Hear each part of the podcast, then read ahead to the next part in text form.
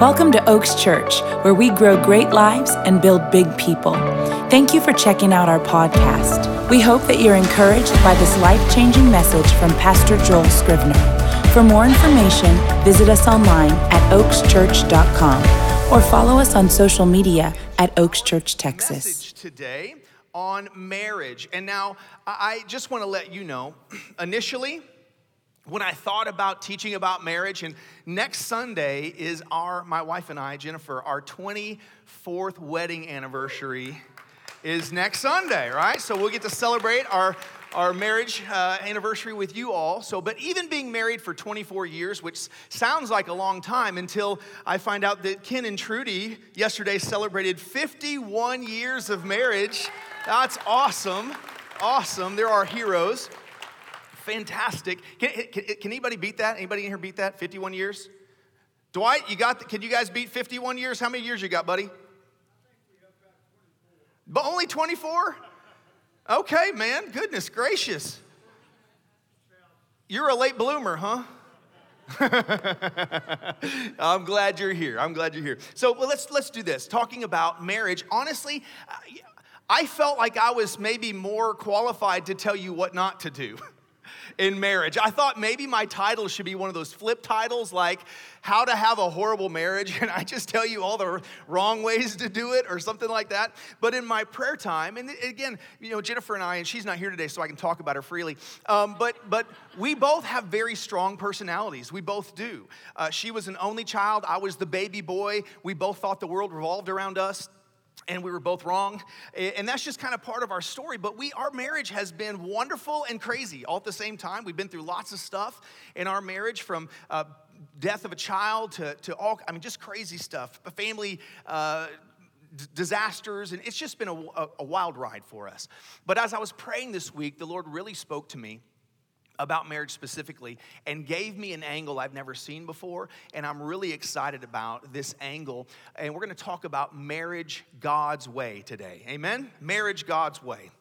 Now, I want to talk to you specifically. The, the, the theme that I had in my heart is how to have an adorable marriage an adorable marriage. Now, now we're used to seeing this, right? When you see a young couple, you know, when Cassius and Brittany got married, and I was there, and they're dancing, and Cassius was breaking it down on the dance floor, and it's like they, they're, I mean, they're they're hugging, they're all over each other. I mean, they're so cute, it's so adorable. You know, they can just looking at each other longingly. I remember, you know, when when Jennifer and I were about to get married, and I got some advice uh, from some people. Did you know that you can get bad advice from people about marriage? So, the first advice now, as I, my previous career, I was a professional martial artist. And so, as a fighter, I was around a lot of wild folks. And one of my uh, competitors that I competed against, his girlfriend was the national trainer for waitresses at all of the Hooters in America. Now, you can believe I'm gonna get good advice from that's quality advice coming from this lady, right? But her advice to me was this Joel, why are you getting married? I was 21. Why are you getting married? She says, Why would you buy the cow if you can just drink the milk? And I looked at this sweet, sweet, innocent girl and I said, Well, number one, I'm not drinking the milk yet because we're doing this God's way, right? And I can tell you, for any single folk in here, single ladies, don't give the milk away. Don't give the milk away. Milk don't buy you love, right? Don't give it away. And for all you single men, nobody wants antique furniture. So quit going around antiquing it.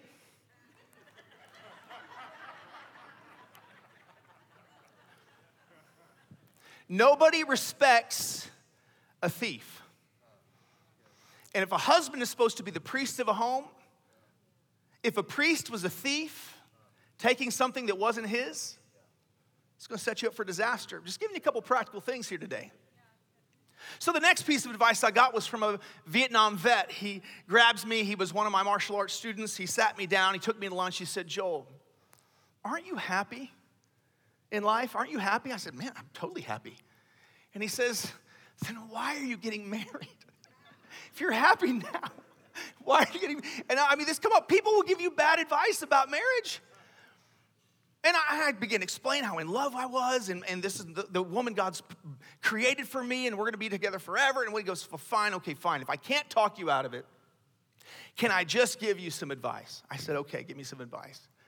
And so he gave me the best, one of the best pieces of advice I've ever heard on marriage. He said, Joel, when it comes to, and this is an adult service, and, and I'm being very uh, well behaved right now. He says, when it comes to making love, now, next week, I am going to talk about sex, so check your kids in to uh, service, all right? And if you have teenagers, bring them in here because they need to learn about it here and not on YouTube, all right?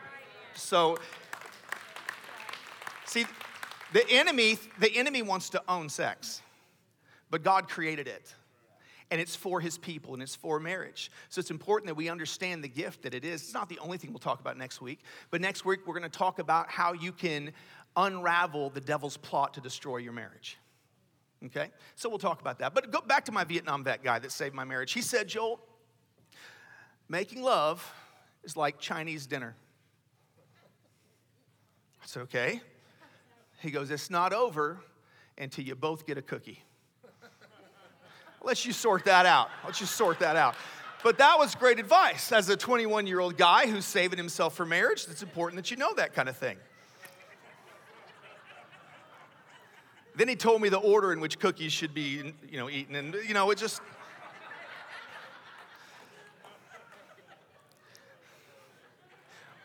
We're a spiritual church, not a religious church. Amen. God wants you to have a fun, happy marriage.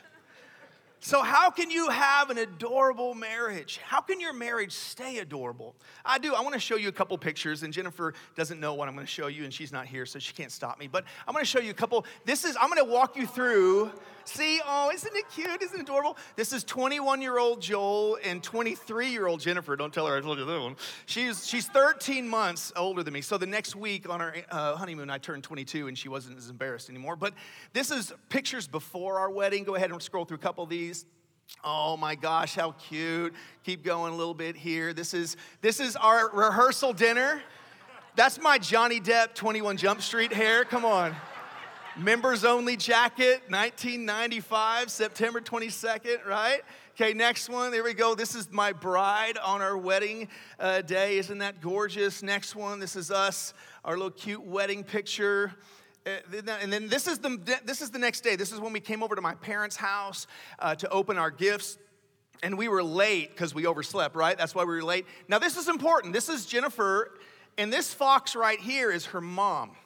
Okay, now, single folk, you need to understand there's a thing called the mom test. And just, she was good looking. But when I saw her mama, I'm like, oh yeah, this is gonna work out just fine. Because that showed me what she was gonna look like. This is a real thing, people. Come on, t- train your children.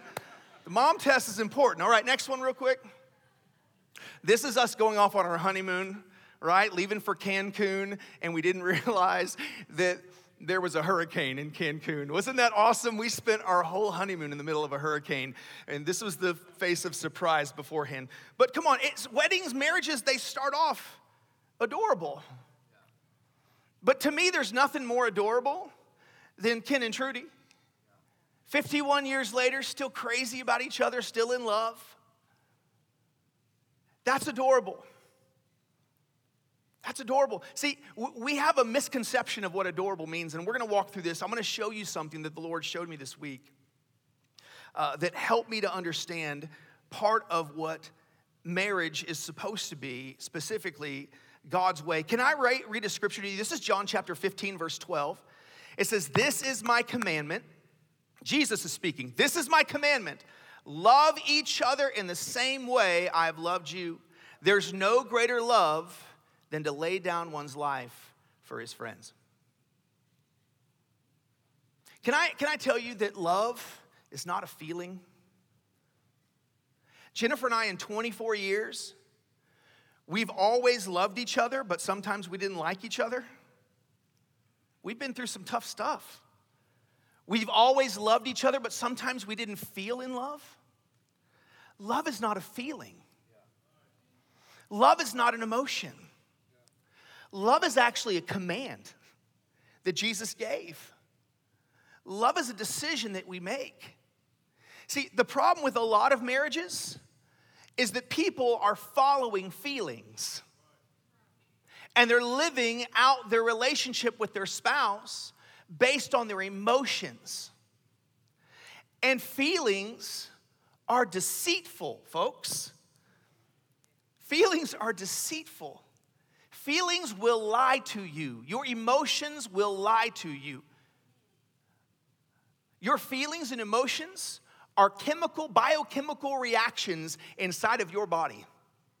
Now, feelings are important, and we should care about the feelings of, of other people. We should care about the feelings of our spouse, of our coworkers, of our employees, employers. We should care about feelings. But we don't live by our feelings.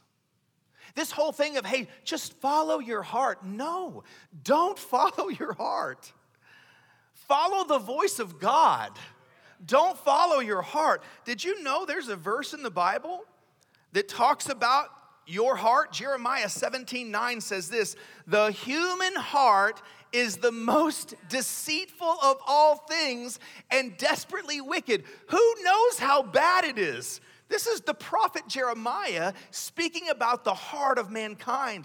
You can't follow your heart and your feelings and your emotions because your emotions will lie to you. Your feelings will change. You can be in a good mood one minute and in a bad mood 30 seconds later. And all it was was an idiot driving wrong. And you're screaming out the window. No, not you, all right? Holy folks. When you got married, you made vows and they had nothing to do with your feelings.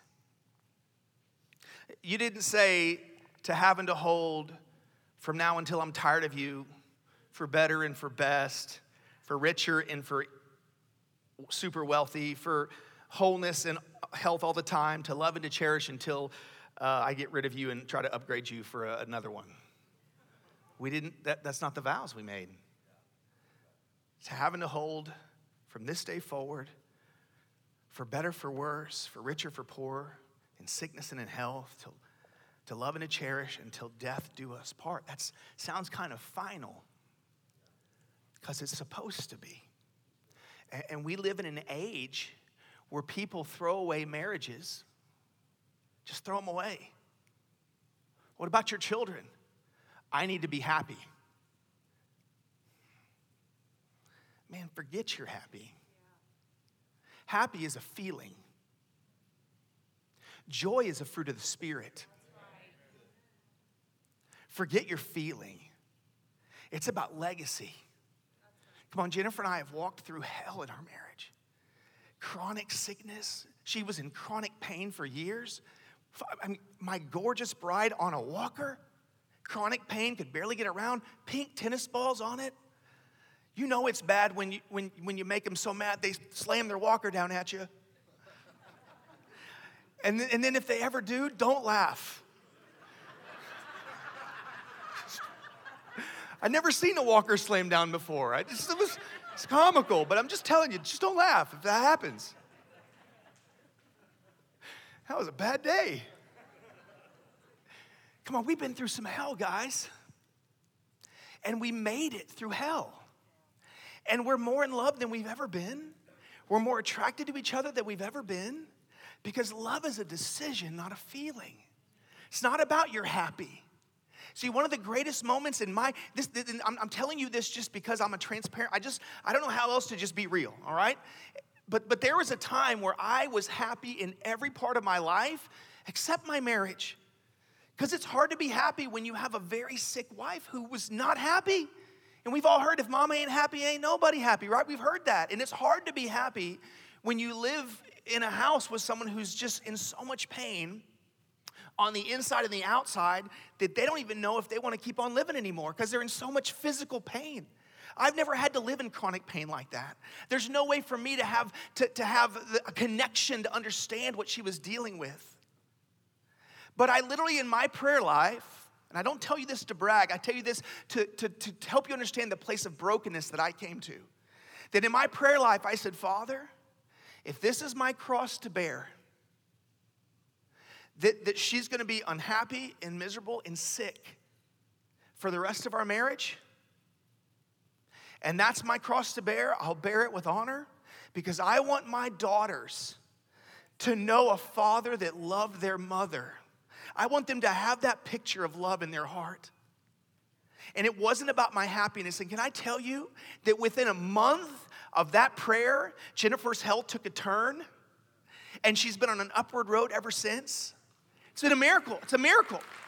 Absolute healing miracle.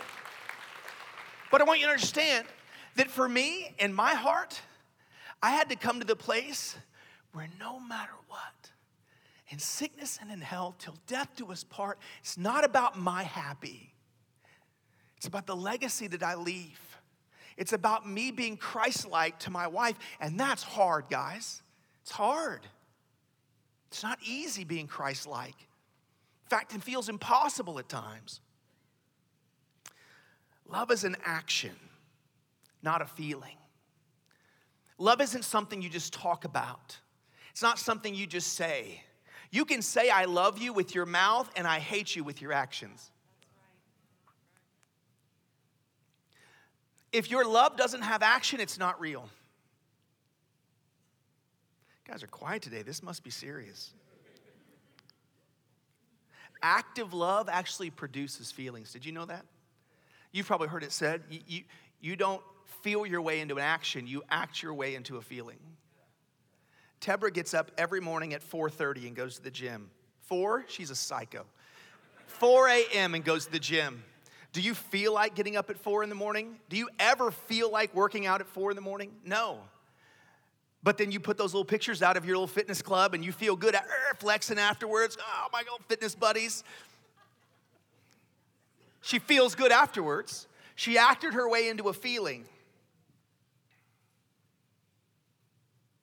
We need to figure out what love means and what love is to our spouse and act that way no matter how we feel.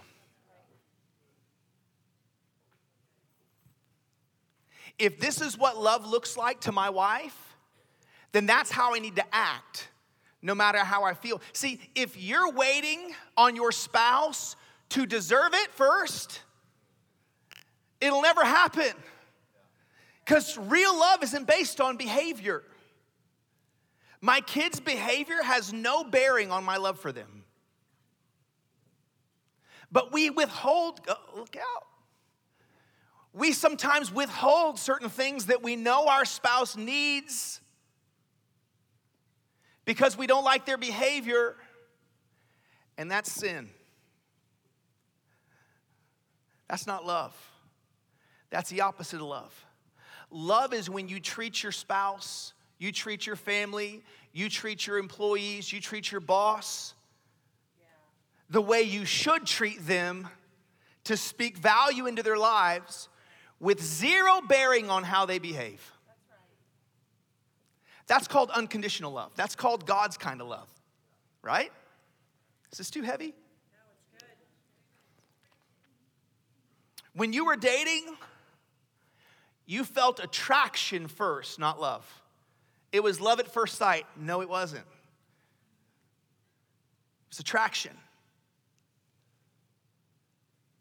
I remember the first time I saw Jennifer walking through the church. I saw her, those blue eyes, pow. I'm like, oh my God, that girl. She came into the wrong church today.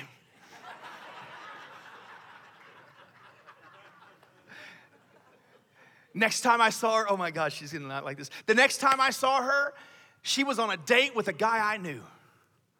So I went up to talk to him to meet her. I didn't see no rings on them fingers.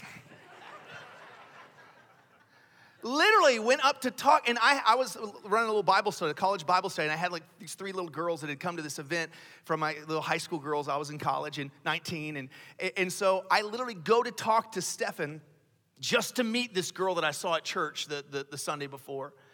And, and literally, I, hey man, how you doing? Hi, I'm Joel, just like that. And we, we talked for 45 minutes in front of this dude. I'm talking like tractor beams, right? 45 minutes in front of this dude. They were volunteering at a church event in Tulsa, Oklahoma at Camp Dry Gulch. That's why I tell the joke I met my wife at Camp Dry Gulch we did meet at Camp Dry Gulch, right? That's where we actually met, but she wasn't a counselor and I wasn't a camper. That's just part of the funny joke. She was on a date, and I used my friendship with somebody else to meet the girl he was dating. And so the next day, because I'm a good friend, I went and volunteered at Camp Dry Gulch thinking she might volunteer again, and she did. And then somehow we ended up working a hot chocolate booth together. Don't know how that happened. And she was a hairstylist, and the next day she cut my hair and we were best buddy. I mean, we were, it was like this, right? But it was attraction, not love. We didn't know each other, we just met. She could have been a psycho. I didn't know yet. She wasn't. She was awesome. We became best friends. I brought her home. My dad said later on, years later, he said from the first time he saw her, he knew that she was the one. It's amazing. But, but love is not a feeling, and it wasn't love at first sight. Love is something that grows, and it grows because you behave in a certain way. You behave in a certain way, you treat someone a certain way, they treat you a certain way, and love grows. And then as your marriage goes on, the biggest problem that we can have is we stop doing what we did when we fell in love. And we take each other for granted and we stop looking pretty for each other and we stop whatever we stop getting flowers we stop doing the little bitty things that say i love you. Can i tell you gentlemen can i just tell you? Anything your wife wants to do to look pretty pay for it. Pay for it. No questions asked. You might have to budget it figure it out mortgage a child pay for it Mommy makeovers, pay for it. Why? It's an investment in your future happiness. If mama feels pretty, it's gonna be it's gonna be better for you, right? Just trying to tell you some practical stuff. I don't know if that's in the Bible, but it's in the book of Joel today, right? Just pay for it. Whatever makes your husband feel loved, do it. Forget your headache.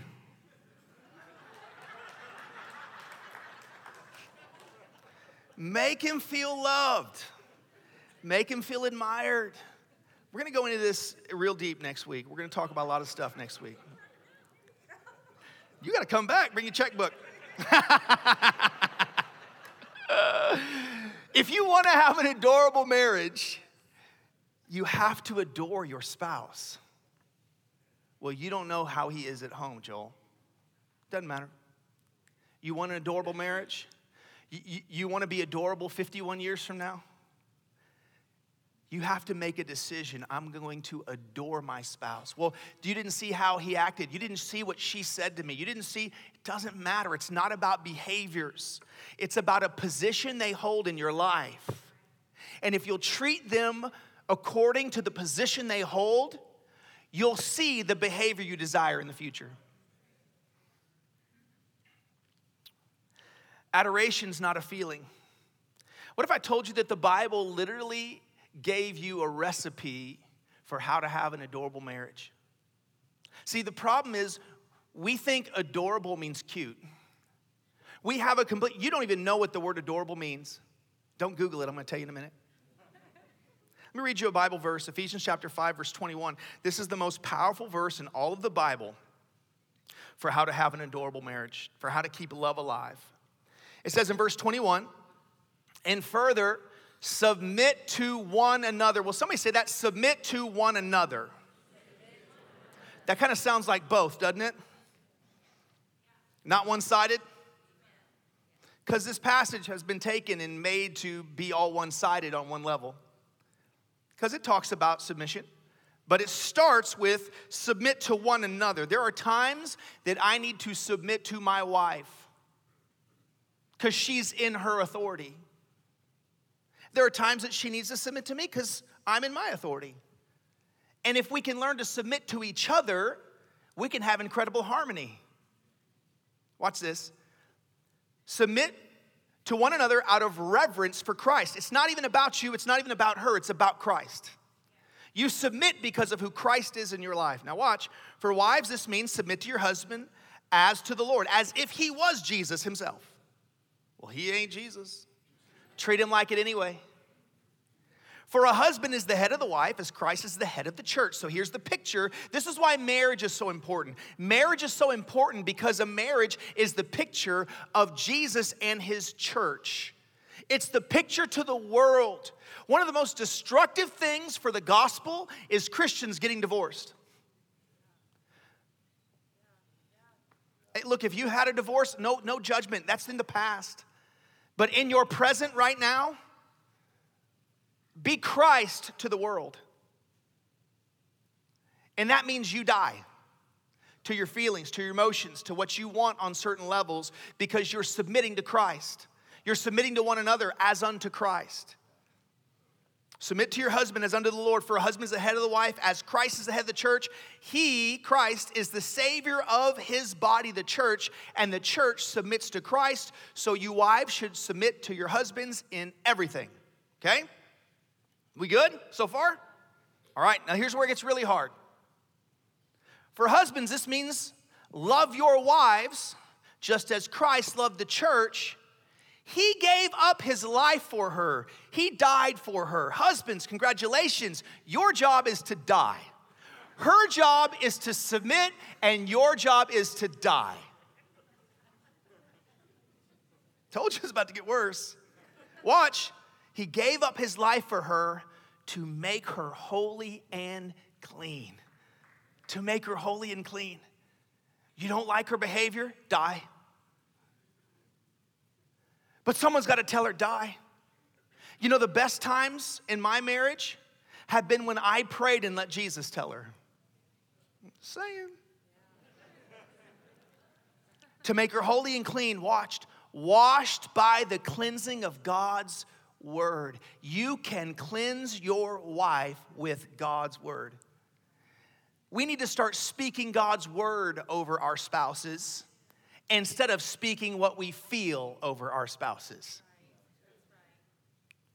There's a time in our marriage, and Jen and I were in a pretty good little spat. And and she said something to me, and I was really tempted to say something back to her. But instead, I just, I don't know, I was feeling frisky or something, I said, I'm so grateful for you. You're such a godly woman, and I'm so grateful for your behavior and your character and your, your holiness and all this. She's like, she literally cocked her. You ever seen like a puppy that goes, just cocked her head? she goes, Are you speaking faith over me right now? I'm like, Yeah, I guess I am. And she laughed, and we quit fighting. Just give it a whirl washing her with the cleansing of God's words. He did this to present her to himself as a glorious church without spot or wrinkle or any other blemish. Come on, praise the Lord. No spots and no wrinkles. That'll preach right there. I even see that in, the, in God's word. I'm going to pray against spots and wrinkles from now on. Instead, she'll be holy and without fault. Watch this. In the same way, husbands ought to love their wives as they love their own bodies. For a man who loves his wife actually shows love for himself. When you love her, you're loving yourself because God made you one, it's your body. No one hates his body, but feeds and cares for it, just as Christ cares for his church, and we are members of his body, Jesus. And as the scripture says, a man leaves his father and mother and is joined with his wife, and the two are united into one, one flesh. And this is a great mystery, but it's an illustration of the way Christ and the church are one. So again, I say each man must love his wife and as he loves himself, and the wife must respect her husband. When I looked up the word adore, I, the Lord just gave me this word out of nowhere. In fact, I was in the middle of going back and forth in my head of how unqualified I was to teach anybody how to have a good marriage. Because I'm just a real guy. I'm just a real dude, guys. I mess up all the time. I put my foot in my mouth. I'm, a, I'm, a, I'm an aggressive guy. I'm a fighter. And, and that's just my personality. And that doesn't mean it's good. It means I got some personality flaws. And in my spirit, the word dropped adore. Adore man, what's that? I went and looked it up. The word adore literally means to love and respect. It's the definition of the word adore. You want to have an adorable marriage? Love and respect. The state of adoration is the state of giving. It's the state of giving love and respect. Adorable is the ability to give and receive love and respect. Love and respect is the answer for all of it, guys. It's the answer for all of it. And honestly, it's a both thing. Even though this passage gives and it speaks to specific needs, a, a specific need in a wife, in a female to feel loved and protected and cared for and provided for. It's, a, it's, a, it's an innate need of how God made women. And I know it could sound like a generalization because some women are like, I don't need that. I don't need that. Listen, when, when I first met Jennifer, her mom went to UT, all right? This is a, from a liberal background. Jennifer would not let me open doors for her. She's like, I don't need a man to open my doors. And then about 10 years later, we came up to a door and she stopped and stood there. I'm like, What are you doing? Waiting for what? She'd never let me open a door. All of a sudden, she changed her mind. That's a whole nother message I could preach about anyway. I'm gonna move on.